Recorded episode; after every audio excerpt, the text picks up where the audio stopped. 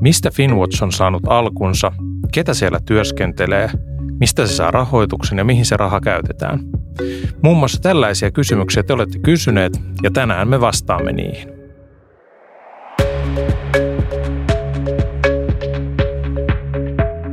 Tänään luvassa on Valokeilassa podcastin erikoisjakso, jossa vastaamme kysymyksiin, joita olemme keränneet muun muassa Finwatchia sosiaalisessa mediassa seuraavilta. Minä olen Finwatchin ilmastoasiantuntija Lasse Leipola ja studiossa kanssani ovat tänään toiminnanjohtaja Sonja Finer. Terve, terve. Veroasiantuntija Saara Hietanen. Hei. Ja tutkija Anu Kultalahti. Moi moi. Tervetuloa meidän seuraan. Ihan kaikkiin kysymyksiin, mitä me ollaan saatu, niin ei tänään ehditä vastata, mutta, mutta ryhdytään nyt heti töihin, että, että mahdollisimman monta voidaan käydä läpi – ja puhutaan aluksi vähän Finwatchista järjestönä ja sitten, sitten mennään tarkemmin vielä sen toimintaan ja sellaisiin kysymyksiin, mitä meidän niin konkreettiseen työhön liittyy. Aika moni kysyjä halusi kuulla siitä, ei pelkästään siitä, että mikä Finwatch on, vaan myös siitä, että ketä täällä työs, työskentelee, että mistä me tullaan ja mikä meitä ajaa, ajaa tekemään työtä Finwatchissa. Kukas haluaa aloittaa tähän? minä siis Sonja on täällä toiminnanjohtajana ja ollut aivan liian pitkään jo, pitkään jo Finwatchissa. Mä oon ollut täällä yli kymmenen vuotta. Että mä, oon tää, mä oon tää vanha kerraakki, joka on aina myös näissä meidän podcasteissa mukana.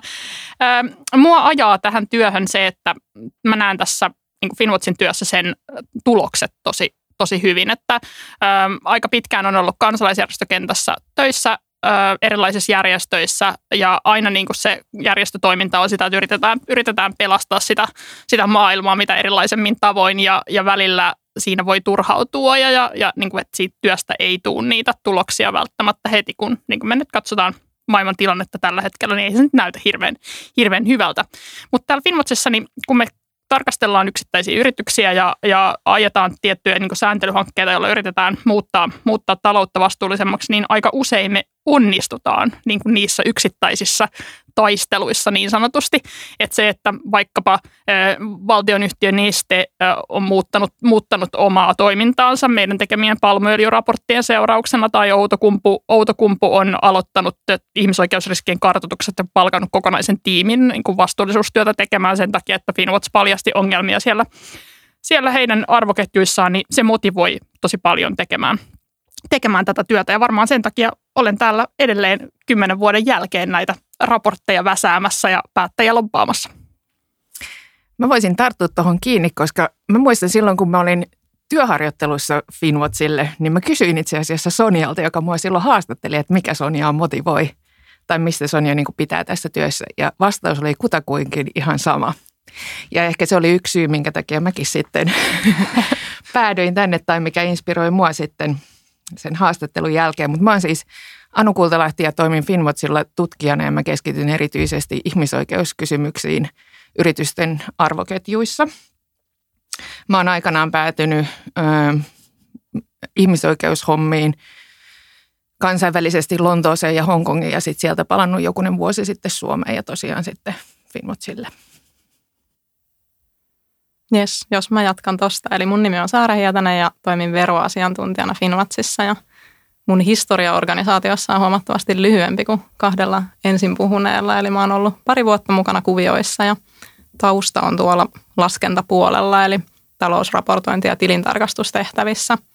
Ja mulla aika pitkään oli jo ennen Finwatsille siirtymistä semmoinen kanssa poltettaa nyt vähän toistaa ehkä näitä samoja asioita kuin muilla, mutta pitäisi päästä tekemään jotain, mikä vähän niin kuin konkreettisemmin veisi tätä maailmaa jollain tapaa eteenpäin. Ja sitten kun törmäsin tuohon rekryilmoitukseen nykyisestä pestistä, niin jotenkin tuntui, että loksahti ne palaset kohdille, että sitä ennen oli vähän niin kuin ehkä pohtinut, että mikä nyt olisi sit sellaista, missä se oma osaaminen voisi jollain tapaa olla, olla hyödyllistä. Ja tuossa pestissä tuntuu, että yhdistyy sitten hyvin nämä tavoitteet ja sitten toisaalta se niin kuin osaaminen, mitä mulla itselläni on. Ja olen kyllä vahvasti sitä mieltä, että Finwatsissa on kyllä päässyt tekemään just semmoista itselleen tärkeiden asioiden kanssa hommia ja se on ollut se suurin motivaattori työhön. No mitäs Lasse, mitäs, miksi sä oot tänne tullut? Mäkin voin muistella omaa työhaastattelua, joka, joka oli pari vuotta sitten ja, ja mä oon tässä porukassa niin kuin vielä saaraa vähän ly, lyhyempi aikainen Finwatchilainen. Uh, niin mä olen siis aiemmalta työuraltani toimittaja niin kuin nimenomaan ilmastokysymyksiin keskittynyt niissä ja, ja olin niin kuin vihreässä langassa, joka on, oli, oli sille epäkaupallinen media ja sitten kun se työ siellä loppui, niin, niin mä muistan, että mä olin vähän niin kuin huolissani siitä, että jos lähtee kaupalliseen mediaan, niin joutuu, kuinka paljon joutuu niin kuin tinkimään ehkä sellaisesta niin kuin vapaudesta tehdä ei niinkään journalismi, kyllä mä luotan, että kaupallinen mediassa, niin kuin, kaupallisessa mediassa niin kuin journalismi on ihan vapaata, mutta tavallaan sellaisesta niin kuin hy, hyvän, teke, hyvän tekemisestä ja sellaisesta, niin kuin, että, että kokee sen, mitä tekee, niin omaksi ja tärkeäksi ja maailmaa muuttavaksi. Ja sit, sille oli niin kuin onnekasta, että Finwatchilla oli just silloin rekry auki ja, ja pääsin tekemään tätä työtä, joka on sitä odotusta kyllä vastannut. Mutta mennään sitten vielä, vielä niin kuin työurien tai ainakin alkua, Finwatch-urien alkua aiempaan, että useampi kysymys koski sitä, että miten, mistä Finwatch on saanut alkunsa. Finwatch-järjestönä perustettiin vähän yli 10, 10 vuotta sitten joulukuussa 2009 on Finwatch rekisteröity itsenäiseksi järjestöksi, mutta sitä ennen me oltiin jo olemassa aika, aika pitkään sellaisena kansalaisjärjestöjen verkostona. Me itse asiassa oltiin Suomen luonnonsuojeluliiton tällainen tilijärjestö, tai ei oltu virallinen järjestö, vaan, vaan tämmöinen niin verkostomainen toimija, jossa oli, jossa oli sitten takana, takana erilaisia järjestöjä, ympäristöjä AY-puolelta. Mutta sitten meistä tuli itsenäinen, itsenäinen järjestö, järjestö ja ollaan niin samo, samojen asioiden äärellä kuin mitä silloin jo ennen meidän rekisteröitymistä. Eli meidän duunina on, on valvoa Suomessa toimivien yritysten vastuullisuutta ja, ja sitten pyrkiä myös muuttamaan niitä talouden rakenteita ja, ja vaikuttamaan siihen yritystoiminnan sääntelyyn niin, että maailma olisi, olisi reilumpi ja parempi paikka, että täällä ilmastokriisi laitettaisiin aisoihin ja ihmisoikeuksia kunnioitettaisiin ja taloudellinen eriarvoisuus saataisiin torjuttua ja niin edelleen. Jatketaan vielä muutamalla tällaisella hallinnollisella kysymyksellä. Me vähän keskenään tässä e- etukäteen pohdittiin, että onko tämä niin kuin vähän liian tällainen kuiva tapa aloittaa tämä jakso, mutta nämä, nämä kysymykset selvästi kiinnosti ihmisiä, jotka meille näitä laittoi. Että, että seuraava kysymys koskee nyt rahoitusta, eli mistä Finwatch saa rahoituksensa? Niin kuulijoille, että jos tämä on tylsää, niin se on teidän oma, oma vika. Finwatchin rahoitus äh, tulee todella monesta niin kuin erilaisesta purosta. Että meillä on, meillä on semmoinen noin 600 000 euron, euron budjetti ollut tässä viime, viime vuosina. Siellä ähm, noin kolmannes tulee, tulee meidän niin kuin yksittäisiltä lahjoittajilta. Äh, toivottavasti teitä on siellä kuulijoiden joukossa, joukossa monta, ja jos ei ole, niin Finwatchin verkkosivuilta voi, voi tukijaksi liittyä. Tämä oli tällainen maksettu, maksettu mainos tähän väliin. Sen lisäksi meille tulee rahaa meidän jäsenjärjestöiltä. Mehän ollaan siis kansalaisjärjestöjen omistama järjestö. Meillä on 11 jäsenjärjestöä, jotka, jotka rahoittaa meidän toimintaa jäsenmaksuilla ja sitten erilaisilla toimeksiannoilla. Lisäksi meillä on tutkimusohjelmia, jossa sitten on, on rahoittajina niin ammattiliittoja kuin, kuin kansalaisjärjestöjä. Saadaan säätiöiltä rahaa. Jonkun verran tulee valtiolta erilaisia hankkeita ja hyvin pieniä yleisavustuksia. Että se meidän, meidän rahoituspiirakka, joka löytyy sieltä meidän verkkosivujen, julkaistaan joka vuosi sellaista vuosiraporttia, niin, niin se on kyllä hyvin kirjavaa, että ja tavallaan mä näen, että se on myös vahvuus, koska me ei olla riippuvaisia mistään yksittäisestä, yksittäisestä rahoittajasta, mikä helpottaa sitä, että me voidaan aika vapaasti myös niin kuin kritisoida, on se sitten valtiota tai, tai, tai AY-liikettä tai, tai mitä tahansa niin kuin toimijoita, että, että me ollaan sillä tavalla mukavan riippumaton, vaikka se sillisalaattimainen rahoituspohja välillä aiheuttaakin harmaita hiuksia ja hallinnollista taakkaa. No tästä on sitten luontevaa jatkaa siihen, että mihin se raha, raha menee ja siihen liittyen oli ainakin yksi kysymys myös siitä, että minkälainen on Finwatchin organisaatio ja hallinto. Wow, mielenkiintoisemmaksi menee nämä kysymykset. no raha menee tosi paljon siis meidän, tämän porukka, joka täällä studiossa nyt on, niin, niin meidän palkkoihin. Että meidän niin kuin asiantuntijatyö on se, mitä me tehdään ja, ja tutkimustyö. Me, mehän tehdään kaikki tutkimusraportit täällä in-house. Eli meillä on sellainen 70 prosenttia, vähän ylikin, niin kuin on henkilöstökuluja. Eli kun ihmiset lahjoittaa meille rahaa, niin, niin sillä, sillä rahalla saa sen, että meidän asiantuntija selvittää sitä, mitä yrityksissä tapahtuu ja selvittää, että millaista lainsäädäntöä siihen tarvittaisiin tai mitä lainsäädäntöprosesseja on menossa. Ja sitten me lobataan päättäjiä, käydään yritysten kanssa keskustelua. Että se on se suurin, suurin niin kuin, ö, suurin rahareikä meidän yhdistyksessä. Sitten jonkun verran äm, meidän, meidän tota, rahoituksesta käytetään näihin erilaisiin kenttätutkimuksiin, eli meillä on paikallisia partnereita tuolla globaalissa etelässä, jotka tekee meidän puolesta työntekijähaastatteluja ja, ja sitten tietysti jonkun verran menee hallinnollisiin kuluihin, joita, joita on pyritty muun muassa ilmastosyistä tässä viime, viime vuosina vähentämään, eli meillä on vähennetty vaikkapa toimistotiloja. Mutta hyvin yksinkertainen kulurakenne meidän, meidän järjestölle. Sen ehkä voi täydentää vielä, että tämän studioporukan lisäksi meidän siis organisaation kuuluu vielä kolme – kolme muutakin. Mennään sitten eteenpäin ja seuraavaksi on tällainen kysymys, että miten Finwatch päätyy selvittämään juuri niitä asioita, joita se selvittää, mistä kipinoista työ lähtee liikkeelle. No Sonja tuossa mainitsikin, että meillä on esimerkiksi tämmöisiä tutkimusohjelmia, niin tässä ihmisoikeuspuolella niin yksi semmoinen keskeinen tai moni meidän raporteista tuotetaan osana meidän ihmisarvoisen työn tutkimusohjelmaa jota, jota tosiaan rahoittaa ammattiliitot ja sen, sen tutkimusohjelman tutkimusaiheista päätetään aika pitkälti yhdessä näiden rahoittajien kanssa.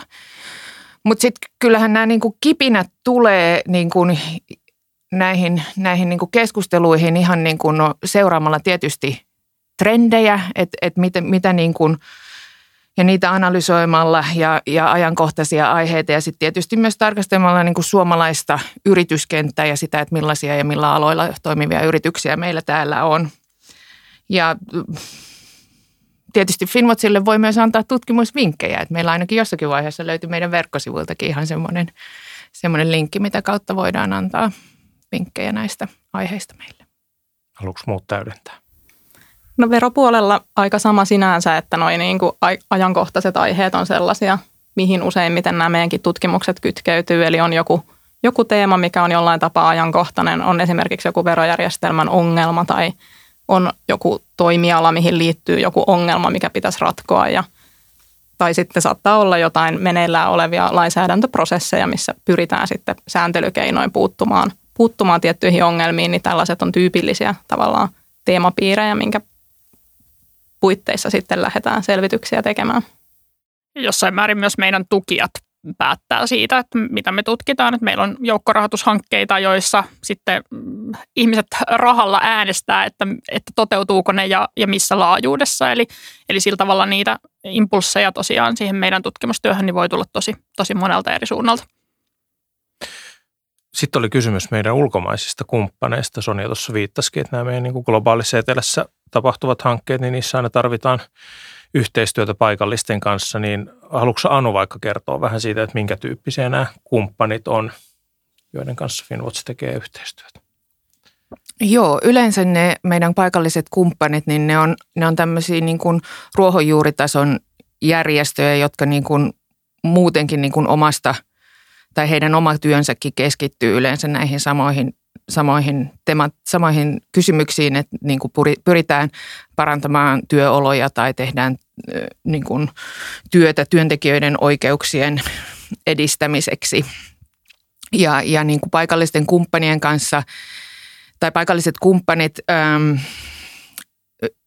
auttaa meitä luomaan kontakteja haastateltaviin työntekijöihin ja sitten aika monesti tosiaan, kuten Sonjakin jo mainitsi, niin, niin tekee myös ne kenttähaastattelut itse. Et me, me, meidän niin kuin toimintatapoihin kuuluu, että me pyritään – Pyritään tekemään haastattelut aina kun on mahdollista, niin niin sanottuna offsite-haastatteluina, että, eli niin kuin tehtaiden tai tuotantolaitosten ulkopuolella ja, ja aika monessa paikassa – että me pystyttäisiin tekemään nämä, nämä haastattelut kunnolla, niin, niin jos mä menisin sinne tekemään haastatteluja, niin mä varmaan erottuisin joukosta aika hyvin ja se jo saattaisi niin kuin kiinnittää huomiota siihen projektiin. Ja sitten tietysti myös tämmöiset kielelliset sy- syyt ehdottomasti, että sitten paikallinen, paikallinen kumppani pystyy tekemään haastattelut yleensä haastateltavien omilla kielillä suoraan. Ja, ja toki paikalliset kumppanit sitten myös auttaa meitä sen paikallisen niin kuin tai heidän niin kuin paikallinen tuntemuksensa kontekstista, lainsäädännöstä ja muusta auttaa myös sitten siinä vaiheessa, kun me analysoidaan niitä haastattelutuloksia ja laitetaan niitä siihen laajempaan kontekstiin. Meillä on myös ollut jotain muutamia semmoisia pidempiä yhteistyöhankkeita niin kuin paikallisten järjestöjen kanssa, esimerkiksi Taimaassa ja Intiassa, jossa sitten on ollut tämmöisten kenttätutkimusprojektien lisäksi myös muita elementtejä, missä on sitten pyritty esimerkiksi kehittämään näiden yri- näiden paikallisten järjestöjen omaa toimintaa jollain jonkun yhteistyön kautta ja sitä kautta niin kuin vakiinnuttamaan tai, tai niin kuin kasvattamaan sitä heidän toimintaansa. Sitten oli yksi kysymys siitä, että voiko meitä auttaa jotenkin vapaaehtoistyönä? No, meillä ei ole semmoista säännöllistä tai niin kuin olemassa olevaa vapaaehtoisohjelmaa, että meidän, meidän työ on aika paljon semmoista hyvin äh, niin asiantuntijavetosta, että siellä, siellä äh, voi olla välillä vaikeaa niin kuin löytää sellaisia kohtia, että missä, missä sillä vapaaehtoistyölle työlle voisi olla saumaa, mutta sitten kun yritetään vaikuttaa esimerkiksi erilaisiin poliittisiin prosesseihin, niin mä, mä näen, että siinä, siinä niin kuin voitaisiin tosi paljon enemmänkin hyödyntää niin kuin meidän seuraajia ja, ja tukijoita, jotka on kiinnostuneita näistä aiheista. Että, että se on varmaan se myös sellainen työala, jota me voitaisiin Finmotsissa kehittää tulevaisuudessa, että miten me saataisiin ihmisiä mukaan siihen toimintaan, että kun on paljon – paljon helpompaa päättäjiin vaikuttaa silloin, kun se ei ole vain, vain lobbari, joka tulee, tulee kertomaan, että mitä pitäisi tehdä, vaan että jos saataisiin aktivoitua myös, myös samalla, samalla tavalla ajattelevia tukijoita siihen vaikuttamiseen mukaan. Toki meillä on ollut yksittäisiä projekteja, jos ihmiset, joilla on ollut jotain, jotain erityisosaamista, niin on ottanut yhteyttä, että on halunnut esimerkiksi taittaa meille vuosikertomuksen tai muuta, niin tällaisia meillä on ollut. Että itse asiassa meidän, meidän nykyinen vuosikertomuspohjani on, on erään vapaaehtoisen tekemä. Että kyllä yhteyttä, yhteyttä saa ottaa, jos, jos keksii jonkun niin kuin sopivan projektin, mihin voi tarjota omaa osaamistaan, mutta varmasti tässä olisi myös meidän Finvotsissa niin kuin parantamisen varaa ja sellaista, että voitaisiin miettiä, että miten, miten ihmiset voisivat tulla meidän toimintaan mukaan enemmän. Hyvä. Jos mennään sitten vähän niin kuin lähemmäs sitä meidän niin kuin konkreettista työtä, että mitä me tehdään tässä yritysvastuukentässä, niin yksi kysymys oli, että mitkä ovat Finwatchin tärkeimmät keinot yritysten toiminnan seurannassa? Ja tässä on varmaan vähän eri, meidän eri tonteilla vähän erilaisia asioita, niin haluatko vaikka Saara aloittaa, mitä siellä veropuolella? Joo, noiden yritysten verokuvioiden selvittely yleensä vaatii tavallaan tutustumista tosi moniin eri tietolähteisiin, eli se on vähän semmoista palapelin rakentamista, kun lähdetään niitä verotietoja keräilemään. Et yksi olennaisin tietolähde on tietty yritysten tilinpäätökset, mutta sen ohella tulee aina käytettyä yritysten nettisivuja ja eri maiden kaupparekisterejä, verohallinnon tilastoja, tosi monta eri lähdettä, mistä sitten keräillään, keräillään pienistä palasista sitä kokonaiskuvaa. tilinpäätösten tai tilinpäätöksissä yleisesti ottaen on ehkä niin kuin eniten sitä tietoa, mutta sekin riippuu tosi paljon sitten yritysten koosta. Eli pienillä yrityksillä on hyvin erilaiset nuo tilinpäätösvaatimukset kuin sitten isoilla yrityksillä ja pörssiyhtiöillä, joiden tilinpäätöksistä voi saada tosi kattavastikin tietoa. No miten sano? Ihmisoikeuspuoli. Joo, kyllä sekin on semmoista palapelin rakentamista, mutta se rakentaminen alkaa ehkä, ehkä yleensä sitten tosiaan sen yrityksen, jos meillä nyt on joku y- tietty yritys tutkimuksen kohteena, niin silloin sen yrityksen niin kuin arvoketjujen kartottamisesta. Osa yrityksistä julkaisee alihankkijatietoja niiden verkkosivuilla itse, mutta aika usein me saadaan ne tiedot kysymällä yrityksiltä. Ja siitä sitten lähdetään ehkä ha- esimerkiksi sit haarukoimaan jotain tiettyä alihankkia tai, tai jotain tämmöistä, mihin sitten sitä kenttätutkimusta paikallisten kumppaneiden kanssa sitten tehdään. Ja sitten tietysti näitä niin kun kenttätutkimushavaintoja me sitten peilataan myös niin kun yritysten vastuullisuuskäytäntöjä vasten. Ja, ja se tavallaan se meidän työn tarkoitus siinä on niin kun nimenomaan identifioida ehkä niitä puutteita siellä yrityksen prosesseissa ja sitten tutkimuksen avulla – kannustaa yrityksiä kehittämään niitä omia prosesseja. Ja niitä prosesseja me lähdetään kartottamaan ähm, kanssa aika usein näillä samalla keinoilla, että joko kysymällä yrityksiltä itse, että mitä he tekevät, mutta sitten myös tietysti katsomalla sitä, mitä yritykset itse kertoo esimerkiksi vuosikertomuksissaan tai muuten verkkosivuillaan. Joo. Haluatko Lasse avata ilmastopuolta? Joo, no ilmastopuolella se on oikeastaan aika ihan, ihan eri asiaa katsotaan, mutta keinot on ihan samat kuin tuossa mitä Anu sanoi, että se kysyminen on, on toinen tapa ja toinen on se niin kuin, ehkä jossain määrin myös se niin kuin viestinnän katsominen, että miten yritykset viestii siitä, että minkälaisia ilmastotekoja ne kertoo tekevänsä, mutta sitten myös niin kuin vuosiraportit esimerkiksi, että onko siellä niin kuin raportoitu päästöistä ja miten, mutta sitten käytännössähän niin kuin monen yrityksen kohdalla se on niin kuin tällä hetkellä olennaisin asia on katsoa, että mitä sieltä puuttuu tai että onko ylipäätään mitään. Ja sitten pitää kysellä ja sitten ne yritykset tietää tai ei tiedä, mutta, mutta tässä on kyllä silleen niin kuin sille, että on paljon tietoa, jota ei ikään kuin ole vielä olemassa esimerkiksi yritysten niin kuin arvoketjujen päästöistä, että, että, että siinä niin kuin se vaatii sitä, että me, meidän pitää niin kuin potkia niitä yrityksiä eteenpäin, että ne ottaisi selvää niistä päästöistä siellä.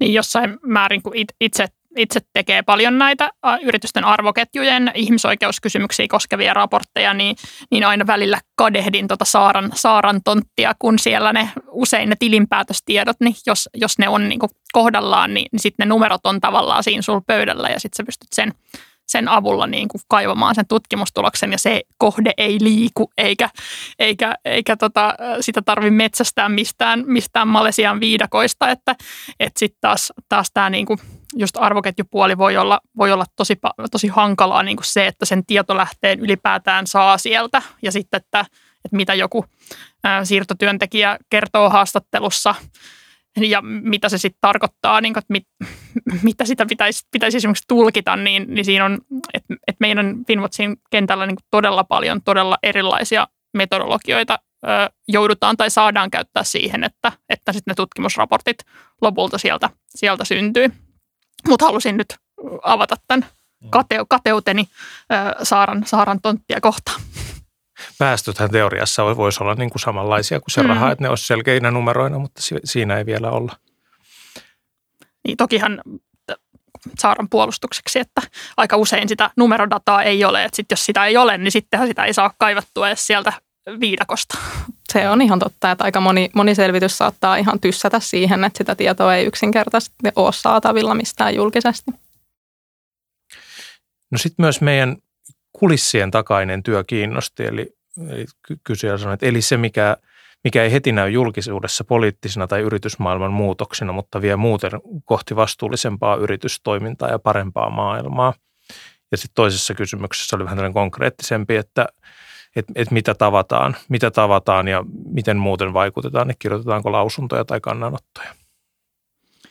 No, kyllä aika paljon mä sanoisin, että meidän työstä menee ensinnäkin niin kuin ihan siihen – että esimerkiksi nyt me ollaan otettu ilmasto, ilmastoteema meidän työalaksi, niin aika paljon on käytetty aikaa siihen, että mietitään, että mikä se on se teoria lähtökohta siihen, että miten ihmisoikeusstandardit ja kansainväliset yritysvastuustandardit, niin miten ne miten ne huomioi tai ei huomioi ilmastoa ja mikä siitä niin se johto, johtopäätös on, että millä tavalla me sovitetaan se ilmastokysymys sinne olemassa olevien yritysvastuustandardikeikkoihin. Ja tämä kuulostaa todella niin kuin kuivalta ja tylsältä, mutta, ja, ja sitä se tavallaan onkin, mutta siihen, eh, että meillä pitää olla joku, joku niin kuin johdonmukainen pohja, josta me lähdetään sit sitä yritysten vastuullisuutta arvioimaan ja se työ on hirveän, hirveän tärkeää ja se ei välttämättä näy, näy missään julkisuudessa, että se vaan ää, niin kuin on sen, sellaista meidän sisäistä, sisäisen johdonmukaisuuden hakemista.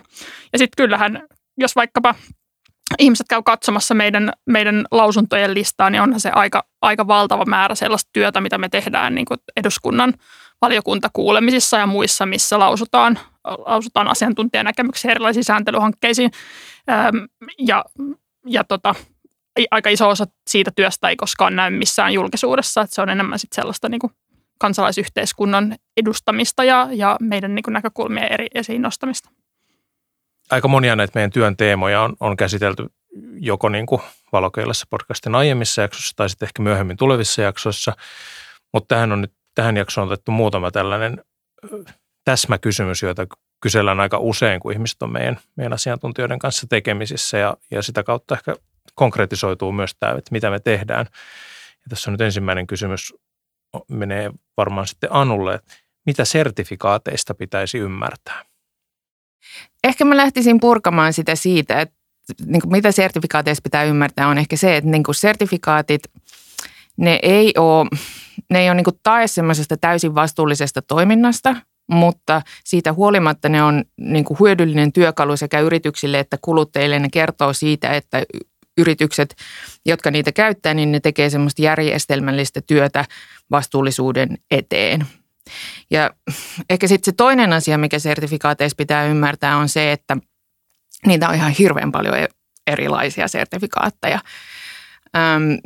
se on, se on niin kuin oikeasti semmoinen vähän niin kuin viidakko, missä, ei, ei Malesian viidakko, mutta se sertifikaattiviidakko, missä on joskus ihan yhtä vaikea suunnistaa. Ja me, me niin kuin me ollaan esimerkiksi tehty semmoinen niin kuin vertaileva selvitys sertifiointijärjestelmistä, joita Suomessa on yleisesti käytössä, missä me tarkasteltiin niin kuin eri sertifikaattijärjestelmiä viiden eri osa-alueen kautta, jotka niin kuin koski esimerkiksi sen järjestelmän riippumattomuutta, eli ihan sitä, että ketkä siellä niin kuin järjestelmässä tekee päätöksiä, että onko se yritysjohtoinen järjestelmä vai onko siellä esimerkiksi ammattiyhdistysliikkeitä ja kansalaisyhteiskuntaa edustettuna siellä päätöksen, päätöksentekoelimisissä. Toinen tarkastelun kohde meillä tässä vertailussa on ollut niin kuin järjestelmien läpinäkyvyys, että et niin kuin julkaiseeko ne esimerkiksi edes niitä kriteereitä, joita ne sille vastuulliselle tuotannolle asettaa. Saatikka sitten niin kuin toisessa ääripäässä on sitten ehkä sellaiset järjestöt, jotka tai sertifiointijärjestelmät, jotka julkistaa myös ne ihan auditointien tulokset ja ne puutteet, mitä niillä tarkastuksilla tavallaan löytyy. Sitten me ollaan myös vertailtu näitä järjestelmiä esimerkiksi niiden kriteeristön kattavuuden ja niin kuin kunnianhimon kautta. Että et tosiaan, niin kuin, että onko sen sertifiointijärjestelmän kriteerit itse asiassa oikeastaan sen lainsäädännön minimi vai mennäänkö siinä niin kuin oikeasti sitä niin kuin minimitasoa ylöspäin sen yläpuolelle. Ja tällä, näissä niin kuin kysymyksissä me on keskitytty erityisesti tämmöisiin niin kuin järjestäytymisvapausta ja elämiseen riittävää palkkaa koskeviin, koskeviin kysymyksiin. Ja sit, sitten myös kuluttajaviestintä on yksi, yksi aspekti, mitä me on tarkasteltu, että kuinka paljon esimerkiksi, jos, jos puhutaan nyt tuotesertifikaanista, se, semmoisesta sertifikaatista, mikä näkyy tuotta, kuluttajalle esimerkiksi jossain suklaapatukassa tai muussa tämmöisessä, että kuinka paljon siinä patukassa täytyy olla sitten vaikka niin kuin sitä sertifioitua raaka-ainetta, että siitä voi, siinä voi olla se merkki. Että joissakin järjestelmissä se prosenttiosuus voi olla tosi, tosi pieni ja sitten joissakin edellytetään melkein 100 prosenttia tai 100 prosenttia. Ja ja sitten me ollaan vielä tarkkailtu näitä järjestelmiä niiden, niiden vaikuttavuuden kautta, että, se, että seuraako nämä järjestelmät edes itse niin, niin kuin systemaattisesti sitä, että millaisia vaikutuksia sen sertifioinnin kautta saadaan aikaan. Me ollaan itse asiassa parhaillaan päivittämässä tätä selvitystä, että se selvitys, mikä me ollaan tehty aiemmin, niin on, on jo muutaman vuoden vanha. Sitten seuraava kysymys on Saaralle. Miten verot liittyvät yritysvastuuseen? Miksi Finwatch tutkii veroasioita? Perinteisestihän yritysvastuu on jaettu kolmeen, kolmeen tällaiseen osa-alueeseen tai kenttään, jotka on sosiaalinen vastuu, ympäristövastuu ja taloudellinen vastuu. Ja verot luonnollisestikin istuu sinne taloudellisen vastuun sateenvarjon alle ja on itse asiassa aika olennainen komponentti siinä kentässä. Ja lisäksi sitten, jos me katsotaan verotusta yhtään laajemmasta perspektiivistä, niin on selvää, että verot linkittyy monella tapaa myös ihan ihmisoikeuksiin. Eli valtio ei voi tarjota terveydenhuoltoa ja sosiaaliturvaa ynnä muita ihmisoikeuksien toteutumisen kannalta olennaisia palveluita, jos ei se saa riittäviä verotuloja, joten käytännössä verotus on myös ihmisoikeuskysymys ja vastuullisella veronmaksulla edistetään ihmisoikeuksien toteutumista sitä kautta. Hyvä. Sitten seuraavana on, mitkä ovat inspiroivimmat yritysvastuukampanjointionnistumiset maailmalla viimeisen vuoden aikana? Mitkä niistä olisi sovitettavissa Suomeen? Ottaako Anu tämän? No joo, mulle ehkä se inspiroivin esimerkki on, on tosiaan tämmöiset niin kuin, no ilmasto-oikeudenkäynnit, ihmisoikeusperusteiset ilmasto-oikeudenkäynnit, jos ne nyt ehkä se tunnetuin esimerkki, jos tosiaan niin kuin viime vuoden ajalta, että muitakin esimerkkejä on, mutta viime vuoden ajalta ehkä sitten niin kuin viime vuoden keväällä, taisi olla toukokuussa Selliä, Sellian vastaan nostetussa kanteessa annettu päätös, joka siis velvoitti Sellin vähentämään Sellin kasvihuonekaasupäästöjä niiden koko arvoketjussa. Ja, ja tosiaan vaikka tämä Selliä vastaan Sellin tapauksessa annettu päätös ei ole laivoimainen, Sell on siitä valittanut, niin, niin tämmöisiä ihmisoikeusperusteisia ilmasto-oikeudenkäyntejä on, on, on käynnissä Euroopassa useita muitakin, myös niin kuin muita yrityksiä vastaan. Esimerkiksi ranskalaista öljyjättiä Total, Totalia tai taitaa olla Total Energies nykyään ja sitten sit myös tämmöinen vahingonkorvausperusteinen kanne saksalaista mm, RVEtä vastaan. En ole ihan varma, miten se suomeksi sanotaan, mutta kuitenkin Suomihan on valtiona myös, myös vastaajana yhdessä tämmöisessä ilmastokanteessa, ihmisoikeusperusteisessa kanteessa, jotka portugalilaiset nuoret on nostanut useita, useita valtioita vastaan sillä perusteella, että näiden valtioiden puutteelliset toimet uhkaa heidän oikeuttaan elämään ja perheelämään ja sitten myös syrjii, syrjii nuoria erityisesti. Ja Suomessa, no Suomessa tämmöisiä kanteita ei ole vielä nostettu, mutta tietysti jos meilläkin niin kuin ilmastolainsäädäntö ja yritysvastuulainsäädäntö kehittyy, niin, niin on mahdollista, että semmoisia meilläkin tulevaisuudessa nähdään. Hyvä, kiitos. Sitten tämä seuraava tulee ehkä mun tontille ilmastoasiantuntijana. Se on tällainen kuin, että monet tuotteet ja palvelut mainostavat olevansa ympäristöystävällisiä. Mistä tiedän, mikä on viherpesua ja mikä totta? Ja tämähän nyt on sellainen kysymys, jonka kanssa tässä niin kuin painitaan paitsi kuluttajat, niin Finwatchkin niin kuin joutuu sitä aina niin kuin tutkimaan ja pohtimaan ja tarkastelemaan, että mikä on viherpesua ja mikä totta. Ja sitten se ei ole myöskään ihan mustavalkoista, että, että niin kuin monen ympäristöväitteen taustalla on ehkä jotain todellista niin kuin päästövähennystä tai ekotekoa, mutta sitten, että, missä, että vastaako se väite niin kuin sitä, sitä, sitä tekoa, niin se on, se on aina niin kuin haastavaa. Mutta ehkä sellaisia niin kuin yleisiä asioita on se, että – että mitä Anu sanoi noista sertifikaateista, että aina jos on joku sellainen niin kuin oikea, aito sertifikaatti, joka kertoo jostain oikeasta asiasta, niin se, se on, niin kuin, on niin kuin hy, hyvä merkki. Toinen on sitten se niin kuin läpinäkyvyys, että, että se ei ole vaan mikään yleinen viittaus ympäristöystävällisyyteen, vaan on läpinäkyvästi kerrottu, että mistä on kyse, kuinka paljon vähennetty päästöjä ja, ja niin kuin ehkä kerrottu se silleen niin kuin relevantilla tavalla, että, että minkä verran päästöt on vähentynyt. Ja yksi sellainen, mikä niin kuin aina sellainen vähän viherpesulta haiskahtava on se, että jos kerrotaan ekotekona jotain sellaista, mikä ei liity välttämättä siihen tuotteeseen suoraan, vaan on esimerkiksi niin kuin, että pakkausta on vähän kevennetty ja sitten kerrotaan, että pakkauksen päästöt on puolitettu, mutta sitten kun sitä katsoisi, katsoisi niin kuin koko tuotteen päästöihin suhteessa, niin se voi olla ihan mitättömän pieni se vaikutus. Sitten seuraava kysymys. Haluaisin kuulla yritysten tietoisesta lapsi- ja pakkotyön käytöstä alihankintaketjussa. Onko tapauksia, jossa yritys on tiennyt kyseisestä toiminnasta ja silti jatkanut yhteistyötä? Ja sitten tässä viitataan, että muun muassa Kiinan uiguurien uudelleenkoulutusleirien tuotteet. No ehkä mä sanoisin, että se yleisempi ongelma on se, että yritykset ei välttämättä mm, itsekään tunne niitä arvoketjujaan sinne ihan niin kuin läpikotaisin sinne esimerkiksi sinne raaka-aineen tasolle asti. Ja sitten tietysti jos arvoketjuja ei tunneta, niin sitten välttämättä ei voida, tai ei voida oikeastaan tietääkään, että mitä ongelmia siellä onkaan. Ja, ja, ja silloin on mahdollista, että, että tosiaan ollaan, ollaan niin kuin ehkä tietämättään sitten osallisina tämmöisissä vakavissakin ihmisoikeusloukkauksissa – että et yritykset aika paljon tosiaan niin kuin ehkä sitten luottaa, luottaa siihen sopimuskumppaniin tai siihen hyväksytään niin kuin maan tapa tai se, miten on aina toimittu tai ilman, että kyseenalaistetaan niitä vallitsevia käytäntöjä ja siksi ei sitten tunnisteta niihin liittyviä ihmisoikeusriskejä. Että se, on, se on ehkä se niin kuin yleisempi, yleisempi tapa näistä, näistä ongelmista. Ja ehkä siinä niin kuin taustalla on se, että nämä niin kuin globaalit arvoketjut, ne on aika paljon rakentuneet sillä lailla, että niihin ei ole välttämättä sitä jäljitettävyyttä rakennettu sinne sisään. Että se on niin kuin yrityksillekin joskus tosi haastavaa niin kuin meidän heidän kanssaan käymien keskustelujen perusteella saada, saada sitä tietoa tietoa ja sitten niin kuin tosiaan puuttua niihin ongelmiin. Ja sitten esimerkiksi Xinjiangissa ö, tuotetaan jotain semmoisia raaka-aineita, niin kuin puuvillaa tai aurinkopaneeleissa käytettävää polypiitä, mitkä niin kuin perinteisesti ei ole laisinkaan jäljitettävissä. Että niihin, ei ole, niihin tuotantoketjuihin ei ole tosiaan rakennettu tämmöisiä jäljitettävyysjärjestelmiä, mutta nyt näiden niin kuin kohujen jälkeen – yritykset on ainakin ja näillä aloilla toimivat niin kuin esimerkiksi just sertifiointijärjestelmät on, on, on niin kuin ryhtyneet puuttumaan tähän ja niin kuin ilmoittaneet kehittävänsä just, just näitä omia prosesseja silleen, että esimerkiksi puuvillaa voitaisiin paremmin seurata sieltä niin kuin ihan sieltä pellolta sit siihen valmiiseen, valmiiseen vaatteeseen. Ja ehkä, ehkä se on se, niin kuin mitä, mitä nyt voisi tässä äh, niin kuin korostaa, että tosiaan oleellista on sitten se, että jos niitä ongelmia löytyy, niin niihin tosiaan sitten pu, pu, pyritään puuttumaan. Et, et, et valitettavasti niin kuin jo, joillakin aloillakin esimerkiksi lapsityö on hyvin, hyvin yleistä, jos ajatellaan jotain kaakaon tuotantoa Länsi-Afrikan maissa tai jotain muuta tämmöistä.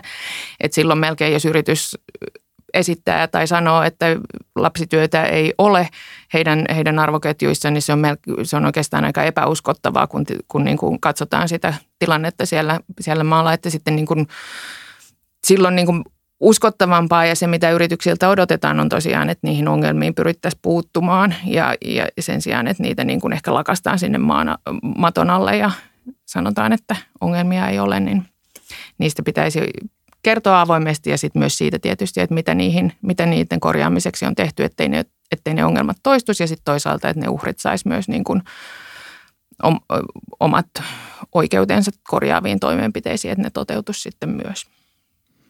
Sitten onhan meillä semmoista niin kuin banaalia äh, ihmisoikeusloukkauksia, niin kuin että, että, että esimerkiksi auditointeja, jos katsoo, niin jos me saadaan aina Kiinasta mistä tahansa niin kuluttajatuotteesta auditointiraportti, niin siellä on aina, aina valtava määrä ylitöitä ja auditointiraporteissa aina yrityksille huomautetaan, että se on niin oikeastaan sääntö, että Kiinassa joka ikinen tuotantolaitos teettää liikaa ylityötunteja, eikä yritykset niin kuin niihin puutu. Että se on ihan ok saada Amfori PSA-auditoinnista c vuodesta toiseen kaikissa tuotantolaitoksissa, eikä se homma muutu miksikään. Että on tavallaan niin kuin myös sellaisia asioita, jotka on hyväksytty ja joita katsotaan koko ajan läpi sormien niin kuin tietyissä tuotantoketjuissa. Ja sitten se tietysti vaatisi sitä, että niitä pitäisi niin kuin Finwatchin tyyppisten toimijoiden vuodesta toiseen nostaa, nostaa eteen niin kuin esiin jatkuvasti. Ja se on tietysti haastava, haastava tehtävää ja sen takia me ajetaan sitä, että pitäisi tulla yritysvastuulainsäädäntöä, jossa, jossa sitten niin kuin lainsäätäjä velvoittaisi yritykset puuttumaan niihin ihmisoikeusloukkauksiin ja ihmisoikeusriskeihin. No sitten on kysymys, johon ehkä kaikki voisi antaa omilta tunteiltaan jälleen vastauksen. Tämä on tällainen, että onko kotimainen vastuullisempaa kuin ulkomainen? Onko kotimaiset yritykset veroasioissa esimerkiksi vastuullisempia kuin pahat kansainväliset korporaatiot? No mitään kategorista vastausta tuohon ei, ei oikein pysty verojen osalta antamaan, mutta tietenkin jos me mietitään tällaista niin kuin aggressiivista verosuunnittelua ilmiönä, niin on paljon, paljon sellaista aggressiivista verosuunnittelua, mitä pystyy esimerkiksi harjoittamaan vaan yritykset, jotka harjoittaa kansainvälistä liiketoimintaa. Eli silloin niin kuin ehkä samanlaisia verovälttelyriskejä ei liity yrityksiin, jotka toimii vain yhden valtion alueella, mutta se yksi valtio voi toki olla muukin, muukin kuin Suomi, eli kyse on enemmänkin siitä, että harjoitetaanko sitä toimintaa yhdessä valtiossa vai sitten kansainvälisesti useiden valtioiden alueella ja pääsääntöisesti kaikki isot yritykset kyllä, kyllä toimii hyvin monessa maassa, eli, eli suurin osa on kuitenkin tällaisia kansainvälisiä isoja yrityksiä sitten. Miten Sannu sitten? Ihmisoikeuksien näkökulmasta? No joo, ei, ei, ei, ei sielläkään oikeastaan voi sanoa, että suomalaiset yritykset mitenkään edukseen erottus. Että tietysti meilläkin on jotain edelläkävijäyrityksiä, mutta sitten kun on tehty tämmöisiä niin kuin vertailevia selvityksiä yritysten ihmisoikeussuoriutumisen tasosta, missä on siis eri maissa käytetty vaikka samaa metodologiaa, niin, niin kyllä ne suomalaisyritysten tulokset siellä on niin kuin ihan, ihan sitä samaa tasoa kuin, kuin tota, muissakin maissa. Ja, ja esimerkiksi suomalaisyrityksillä niin on erityisesti erityisen paljon niin kuin puutteita esimerkiksi just näissä korjaavissa toimenpiteissä, että ne on ollut, ollut heikkoja. Ja sitten toisaalta myös suomalaisyritykset kertoo aika vähän tietoa siitä, mitä niin kuin julkisuuteen antaa tietoa siitä, mitä ne tekee.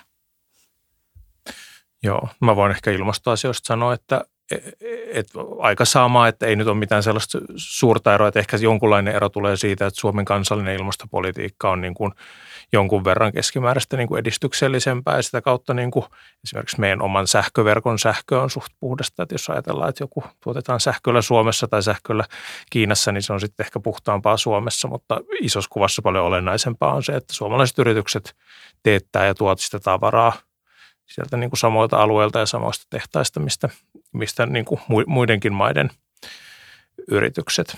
Niin meillä on vähän sellainen myytti, että suomalaiset on jotenkin vastuullisia ja reiluja ja rehtejä niin kuin jotenkin äidinmaidon perusteella, että meillä nyt sattuu olemaan, me ollaan sellaista jengiä, mutta eihän se pidä paikkaansa, että me ollaan ihan samanlaisia ihmisiä kuin mitä muuallakin maailmalla, että pitäisi katsoa niitä rakenteita, että minkä takia meillä on, meillä on moni asia, asia hyvin, niin se johtuu siitä, että meillä on ollut hyvä sääntely ja vahva AY-liike ja, ja hyvinvointivaltion niin kuin verojärjestelmät on, on toiminut ja, ja tulonjako on tehty ja niin edelleen. Et meillä on niin kuin tietyt rakenteet, jotka, jotka on vaikuttaneet siihen, että, että meillä yritystoiminta monessa mielessä niin kuin kotimainen on, on vastuullisempaa. Ja sitten meillä on niitä aukkokohtia, mitä meidän järjestelmässä on, jotka pitäisi korjata. Että ei me toimita Suomessa sen vastuullisemmin kuin missään muuallakaan, jos nämä meidän rakenteet ei siihen meitä ohjaa. Et valitettavasti tällaista raadollista ö, ihmisyyttä täällä meillä Suomessakin on. Sitten mennään, katsotaan vielä vähän tulevaan lopuksi. yksi kysymys, joka oli tullut, tai tällainen toive, että, että joskus olisi hyvä nähdä pidemmän ajan tulosta ja palata johonkin asiaan, minkä nostitte muutama vuosi, esi, muutama vuosi sitten esiin ja katsoa, mitä sille kuuluu. Minkä verran Finwatch tekee tällaista jälkiseurantaa? No kyllä me pyritään tekemään sitä suht ö, sillä systemaattisesti, että aina kun me jotain tutkitaan, niin, niin kyllä tarkoituksena on, että siihen palataan ja katsotaan, että, että miten, miten sille asialle kävi ja sitä pyritään seuraamaan. Että toi palmuöljytyö, minkä mainitsin tuossa ihan podcastin alussa, niin on sellainen, että sitä ollaan tehty jo todella monta, monta vuotta ja seurattu niin kuin samoja toimijoita ja niiden vastuullisuuskäytäntöjen kehittymistä. Että sitten tietysti ö, tässä kun on kymmenen vuotta tai yli kymmenen vuotta tehty tutkimustoimintaa, niin siinä kasaantuu aikamoinen määrä niin erilaisia tutkimusaiheita. Että tietenkään niin kuin ihan kaikkia teemoja ei pystytä sillä pieteetillä seuraamaan, mutta kyllä lähtökohta on se, että, että ainakin yksi seuranta-artikkeli tai, tai tutkimus pyritään tekemään sit siitä aiheesta, mikä on aikaisemmin nostettu esiin. Sitten vielä viimeinen kysymys, joka on aika, aika tällainen suuri. Onko merkkejä siitä, että yhteiskunta laajemmin on menossa läpinäkyvämpään ja reilumpaan suuntaan? Otetaanko kaikki vuorollaan vai hoitaako Sonja tämän?